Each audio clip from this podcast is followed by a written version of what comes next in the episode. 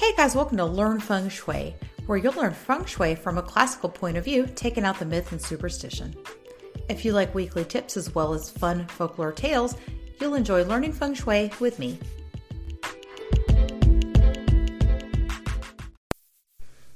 Hey guys, today I'm going to give four tips on what to look for when buying a new home.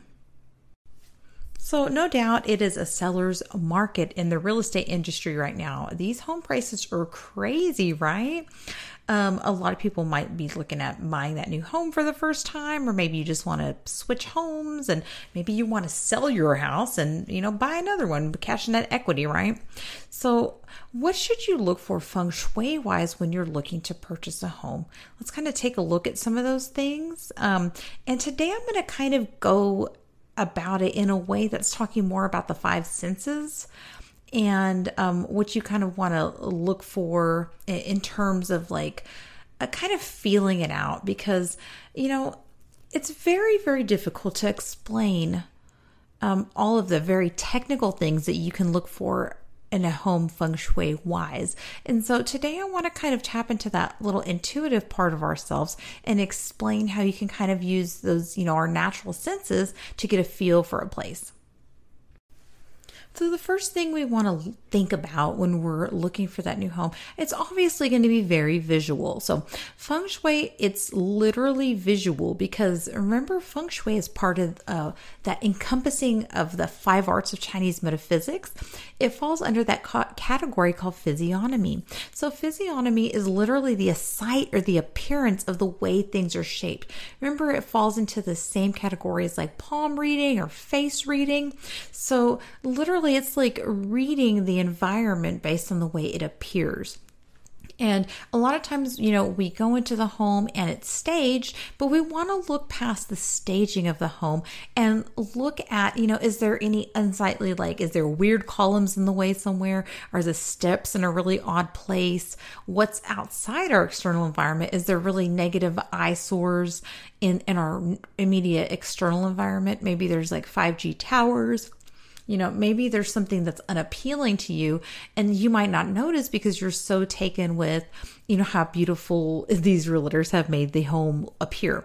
And so we want to look past that the immediate cosmetic um, appearance of things and kind of take a look at the broader picture. You know, you may even look on a satellite map and say like, okay, um, there's a certain things that are in the vicinity of this home that maybe I didn't necessarily catch when I was driving. You know, um, but spend more time, you know, looking really at the appearance of uh, both the outside f- forms, what are called forms or landform of the place um, you know, is there mountains there? Is there any water there?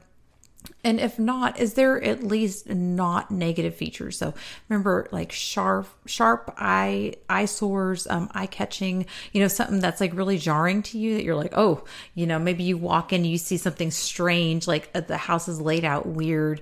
Um, that's probably one of your first cues um, that something is not right in the place. But on the other hand, if you walk in and maybe there's a nice view of the park, you know, maybe it has a nice um, yard, it's big, you know, you don't see very close features that are negative, those those towers and stuff like that. Um, you know, the layout seems like it flows well, then that can be your first clue. You know, maybe you want to put that at the top of your list. Another big clue is sound. And so this might be something that's not so apparent at all times of the day.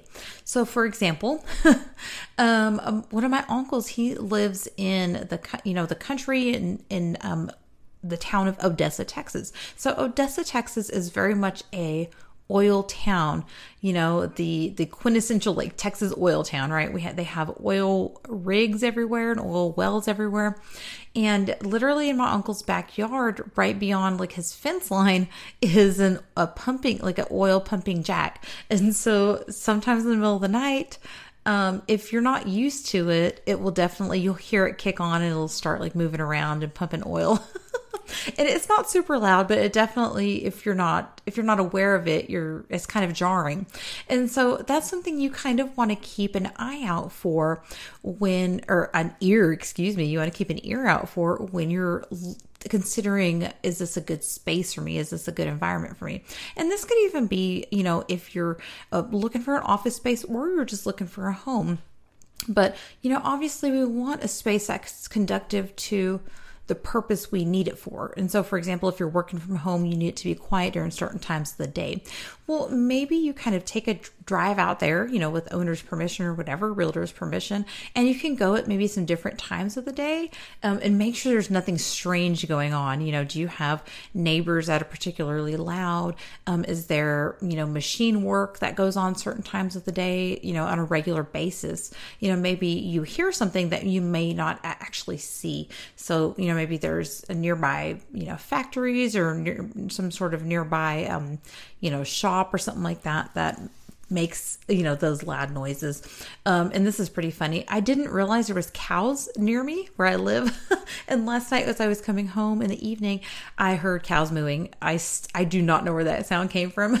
But it just goes to show you that you can notice things at certain times of the day um, that you may not have noticed before. So definitely be aware of very loud noises. Um, even loud running water and so a lot of people associate like water fountains and waterfalls with good feng shui. However, um, if you you know live by somewhere that has a, a lot of like loud running water, that's actually um, a noise sha. You know, it's actually um, a, a, negative feature, if, especially if it's like bothersome or too loud for you. If it's almost like a noise that drowns out and you can't um, uh, you know, it's like an annoying sound, then that's not really conducive to good feng shui either. So do be aware of loud sounds in your environment. The next one is going to be more about smell. That's right. Let's go to those five senses and talk about that smell. so, this is something you want to be uh, aware of. Um, does it fall into the category of feng shui? Mm, kinda. Um, the thing with feng shui, again, it's mostly that appearance of things. So it goes a lot off, you know, where you're at in your space, the way your house is facing and sitting in the land, you know, the, the way you have your space set up. And, and so is, smell is not um, particularly part of that feng shui, but one thing you do want to make sure of i mean anything that's like negative or you feel negatively about is going to impact the way you feel in your space. And so if you live in a place and maybe you live by like a cow pasture like apparently i do with the cows mooing if i don't smell anything so it's i guess it's okay. You know you're going to want to take note of that. Like does it smell bad outside your house all the time? Like is there a nasty dumpster like do your neighbors have something rotting away in their yard you know? Keep note and you know do they not clean their doggy doos up you know? So kind of keep note of that and do note that you know i'm particularly um, sensitive to smell and so i know when something's off in my house. Um, and also with that being said apart from just the negative smells in the environment maybe um, a restaurant nearby that throws their trash or something you know but think of stuff like that um, what you want to do also is note the way a house smells when you come into it. You want to make sure it doesn't smell like musty and um, like moldy, because um, that could indicate, you know, moisture problems. So it's not only just the negative smells from, you know, a possibly from the external environment around you, but also the smells that your house that house emanates, especially if it's been like sitting empty for a while. Um, what I would do is go and nobody else is there before anybody has had a chance to air the house out. And so if you go, you know, get there first and before your realtor gets there, um, you know, and uh, go in right as they go in and see um, if the house smells particularly musty, and that could um, indicate uh, perhaps the, either the energy stagnant or stale, or um, there could be some problems, you know, within uh, the walls of the home that maybe haven't been addressed. And the last tip I have for you is um, literally the way it feels. So, um, you know, when we're talking about the five senses, we talk more about touch. But what I want you to think about with this um, sense, I suppose, would be thinking about the way you feel inside. So you know, you know when you go to a home if it feels good or not. Um, that's one of the ways I actually explain feng shui to um, when I first start explaining feng shui to people. If um, I've come across somebody and they ask me what feng shui is and they say they've never heard of it, I ask them this. Um, have you know what is the difference between your the way your house feels and the way you know your friend's house feels right?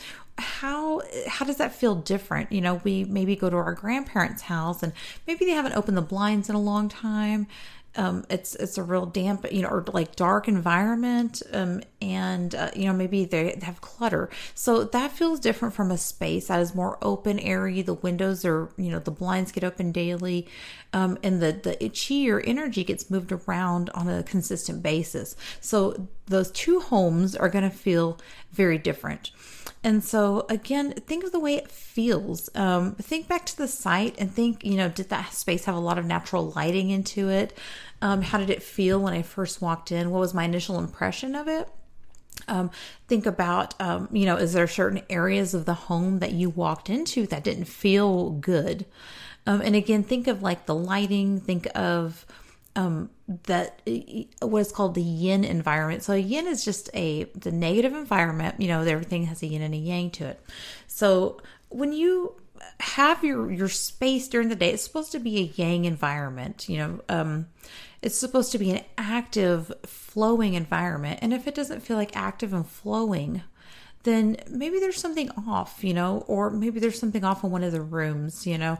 And if you think, well, would I think to yourself, you know, would you be able to sleep in that room if you felt that way all the time?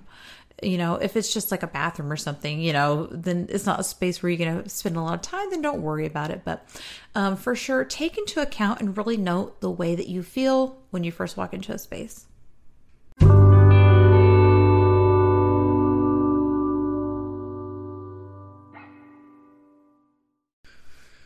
So today's Folklore Friday is less about folklore and a little more about that physiognomy, like I was talking about earlier.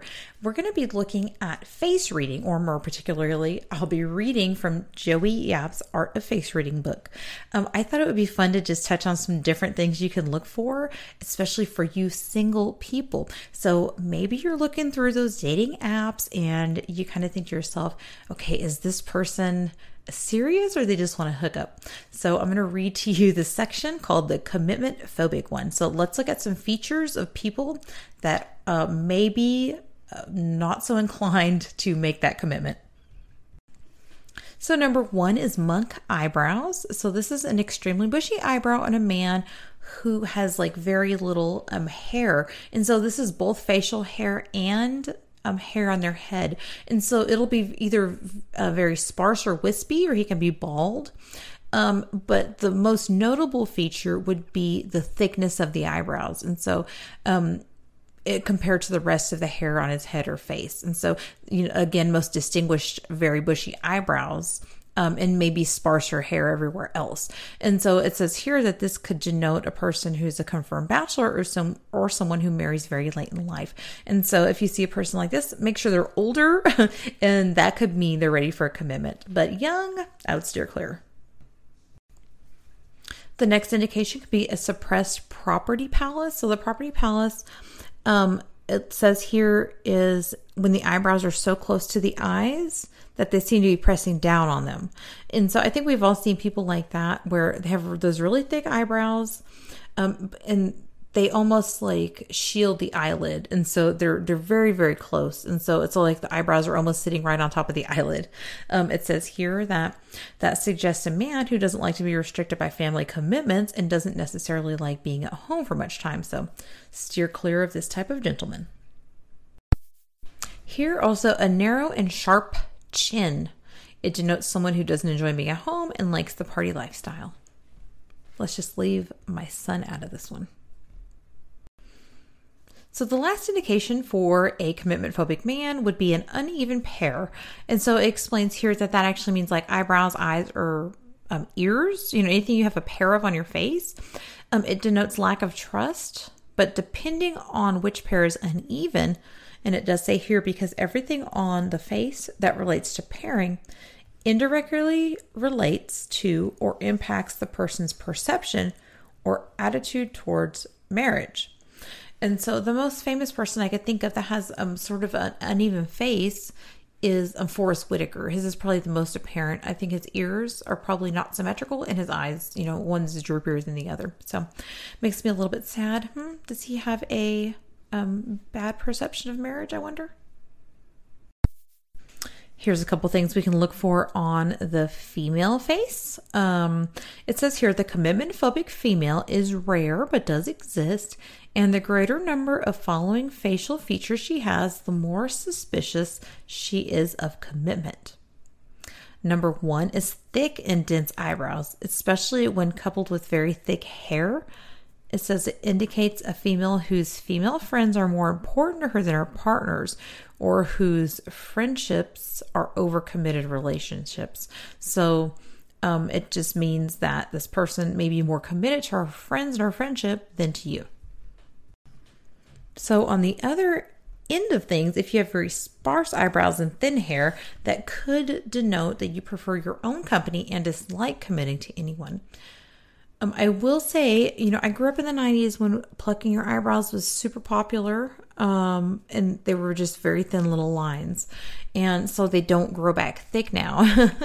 um, and I will say, although I've been married to my husband for 15, 16 years, um, so I definitely don't have commitment issues. Um, I will say I do love being alone and in my own company sometimes. So, number three is angular or bony but broad face with very coarse hair and white tiger brows. So, denoting that the woman's character is likely to be more yang than yin and that marriage could be unlikely. And so, yang, that just means they're more masculine than they are feminine, um, just making maybe it harder for them to find a partner. The last for a woman would be again those uneven pairs, eyes, eyebrows, ears. Um, it says here, for example, one eye bigger than the other or one ear higher set. Of course, we just talked about that. Denoting mistrust depending on which pair is uneven, just like the male face. So, um, yeah, it could impact their perception towards marriage. So it doesn't necessarily mean that they're not willing to get married, just that their perception um, about marriage or what marriage is, um, you know, might be like suspicious, you know, they mistrusting. And one thing I kind of wanted to know, like I mentioned, I used to overly pluck my eyebrows to a tiny line. Um, my mom grew up in the 60s. She used to like, I think, just shave her eyebrows off and draw them back on. So there, there is something I will say, an affinity to the way you know what happens to us, even scarring. Um, plastic surgery, whether we choose to you know electively have it or if it's a medical something medically we need done. Um, there there is something that happens you know during that time of our life where it changes our face you know uh, maybe we you know choose those things or it's you know again it just happens. But there's that affinity that denotes that. And so it's almost like a, a it's almost like our destiny for that to happen. So uh, the think the biggest example I could give would be Michael Jackson and his multiple plastic surgeries. At the end of his life, his nose, um, I know I've heard plastic surgeons talk about this. His nose was very, I mean, it was so small. It was almost down to just the, the cartilage, you know, or if even, right? And he had very tiny, tiny nostrils. So, uh, one thing you can kind of think about is that um, he uh, your nostrils and the way your nostrils are positioned represent your your wealth. Your nose actually speaks a lot to wealth. And um his nose you know it was getting smaller and smaller and smaller through the years. And uh, again so was his his finances and stuff like that. So um, that's a really good example of um you know the choices you make regarding your facial features and stuff and how changing that can change um different you know it can denote different things in your life